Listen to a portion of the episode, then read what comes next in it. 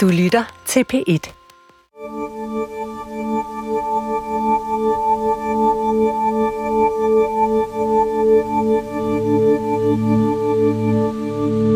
Så altså, sideløbende med, at retssagen den kører ned i byretten i København, så bliver vi jo ved med at se, kan vi finde ud af mere om Basil Hassan, og hvad han har foretaget sig, imens han var inde i kalifatet, for han er jo omdrejningspunktet for, at, at der overhovedet kører en sag ned i byretten i København.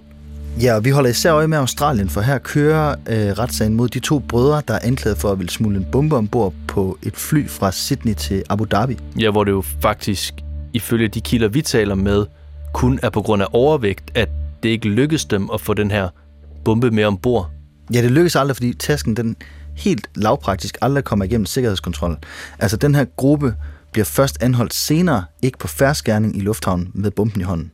Men efterfølgende, så kommer det jo frem, at den controller, som det hedder, der sad nede i islamisk stat og styrede det hele, det var ifølge en lang række kilder Basil Hassan. I Australien, der falder der så dom i den her sag.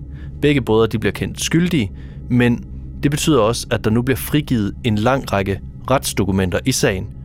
Og det er så i et af de her dokumenter, at vi opdager noget, der angiveligt sætter Basil Hassan i forbindelse med noget, der er endnu større end det her terrorforsøg i Australien. Ja, for den her gang, der er det lykkedes islamisk stat at få en bombe forbi sikkerhedskontrollen i en lufthavn. Episode 15. Den dræbende bombe. Så Basil Hassan, han er jo faktisk en del af to terrorsager på samme tid. Altså den i byretten nede i København, og så den, der kører i Australien. Ja, men mens vi kan tale om øh, alt det, der sker i København, så øh, fungerer det sådan i Australien, at pressen i store træk ikke må rapportere fra en terrorsag. Til gengæld så bliver der så frigivet en masse dokumenter, når retssagen den er slut. Så da de australske brødre de bliver dømt for at forsøge at springe det her fly i luften, så får vi samtidig adgang til en række retsdokumenter, som vi begynder at undersøge. Og det er et af dem, at vi finder noget interessant. Ja, i det her dokument, der påstår en af de dømte nemlig, at Basil Hassan, han har været med i en plan om at sprænge et andet fly i luften to år før han forsøger sig i Australien. Og dengang, der lykkedes det faktisk.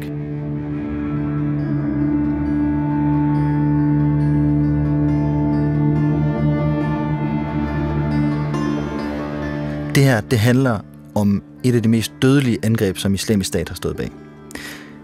Det starter en tidlig morgen, lørdag den 31. oktober 2015, da et russisk fly letter fra Sharm el-Sheikh, som er den her populære badeby i Ægypten. Alt er egentlig helt normalt, og der bliver ikke rapporteret om nogen problemer over flyradioen, eller der er ikke nogen, der ender uråd. Men da flyet det har været i luften i 23 minutter, og det er kommet 9 km væk fra lufthavnen i Sharm el-Sheikh, så lyder der et kæmpemæssigt brag. Flyradaren der kan man se, at flyet det ændrer kurs, og derfor så forsøger man at komme i kontakt med flyet. Men der kommer aldrig noget svar fra piloterne. Og det er der en helt simpel forklaring på. For flyet det er eksploderet, og kort tid efter, så brager det mod jorden midt ude i Sinaiørkenen, Og samtlige passagerer og besætningsmedlemmer, de omkommer.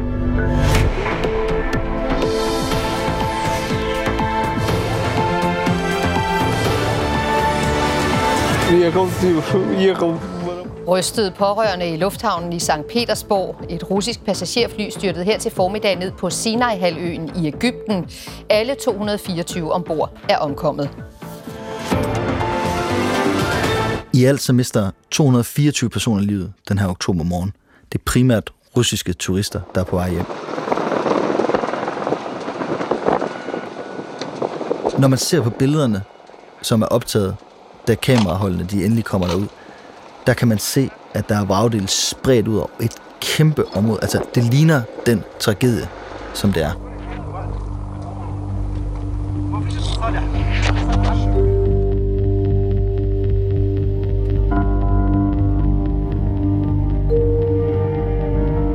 Men angrebet her, det er lidt af et mysterie i starten, især fordi de egyptiske myndigheder, de er ikke meget for at erkende, at der potentielt er udført et terrorangreb på egyptisk jord.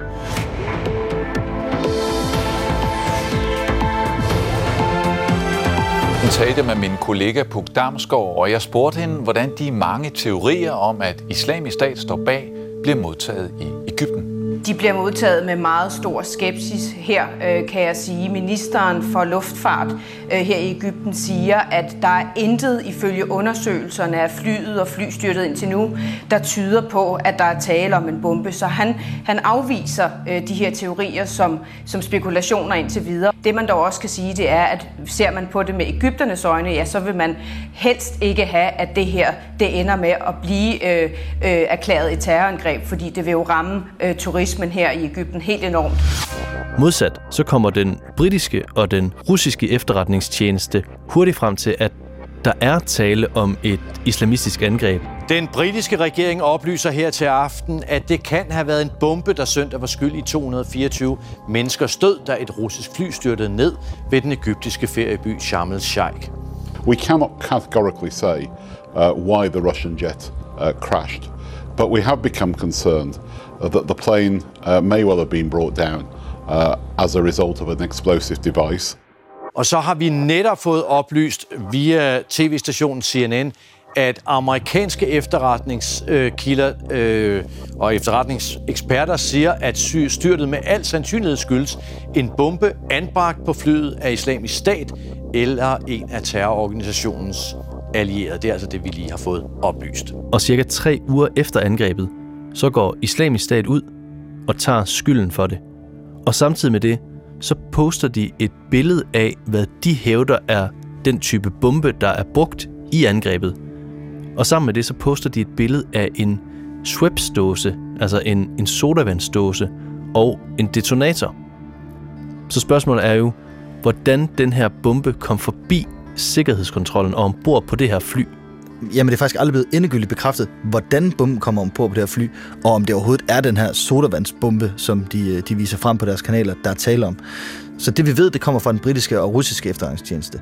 De mener, at det er en flymekaniker, der sympatiserer med islamisk stat, som lykkedes med at få placeret en hjemmelavet bombe på flyet. Så på den måde, så kunne det lade sig gøre at ramme det her mål, altså flytrafikken, som ellers har været så svært at begå terror imod efter 11. september.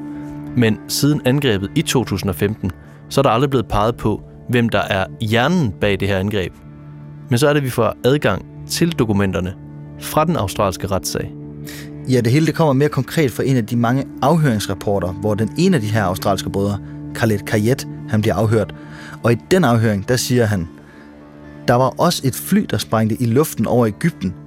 Det var de samme, der stod bag. Ja, og med den her formulering, de samme, så henviser han altså til gruppen, som Basil Hassan er en del af. For ifølge efterretningstjenesterne, så opfatter de det som om, at den controller, der stod bag angrebet i Australien, det er Basil Hassan. Så hvis det, den australske terrorist siger, er rigtigt, så er det altså første gang nogensinde, at der bliver knyttet et egentligt navn til planlægningen af det her angreb. Ja, og det er så her, vi måske skal huske at sige, at vi jo kun har den her terrorists ord for, at det er den samme gruppe, som Basil Hassan er en del af, der står bag det her. Og, og, og en kilde, der i hvert fald bekræfter, at når Australien taler om de, så taler han om Basil Hassan. Så han taler i hvert fald om det. Så derfor så vil vi selvfølgelig gerne vide, hvad PT og Forsvars efterretningstjeneste herhjemme, som er dem, der jagter Basil Hassan, de tænker om de her oplysninger. Men hverken PT eller FE har ønsket at kommentere på det.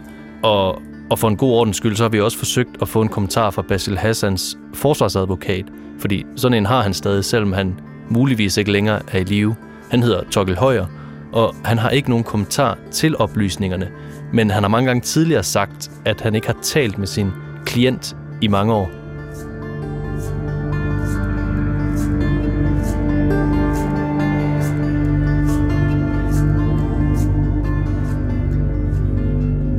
Så det vi ved, det er, at Basil Hassan han tester luftfartssikkerheden ved at sende pakker rundt med fragt i hele verden, som vi tidligere har talt om. Og ifølge den her australske terrorist, så er han faktisk allerede lykkedes med at springe et fly i luften i Ægypten. Så den her australske retssag, hvor Basil Hassan han er en af bagmændene, den er slut. Og det er retssagen nede i byretten i København. Næsten også. Ja, nu venter vi bare på, at retten, altså dommerne og nævningene, de træffer deres beslutning. Altså skal underviseren, taxachaufføren og cykelhandleren rent faktisk dømmes for at have sendt de her dronedele ned til islamisk stat, ned til Basil Hassan, som de er tiltalt for, Eller er de uskyldige? Det finder vi ud af meget snart.